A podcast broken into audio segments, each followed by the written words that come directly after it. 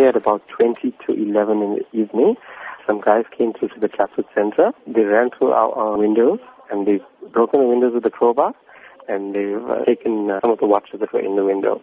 It all transpired within like two, two to three minutes and they were, they were gone. In all from the cameras that I can view, I can see five guys, but I believe there were more waiting outside as well. Is the value of the stolen goods known at this stage? No, not at this stage, unfortunately. Has a case been opened? Yes, it has been. We're just waiting for the uh, relevant case numbers and stuff to come through. And we actually do have uh, video footage of it as well. So no arrests have been made? Nothing is yet.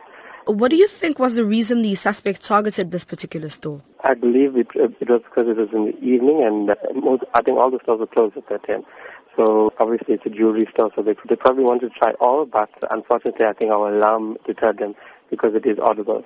And uh, that's why they only managed to take what they could and then they ran off. Do you notice any suspicious activity around the shop prior to the incident? Unfortunately, in the center itself, there's always suspicious uh, activity.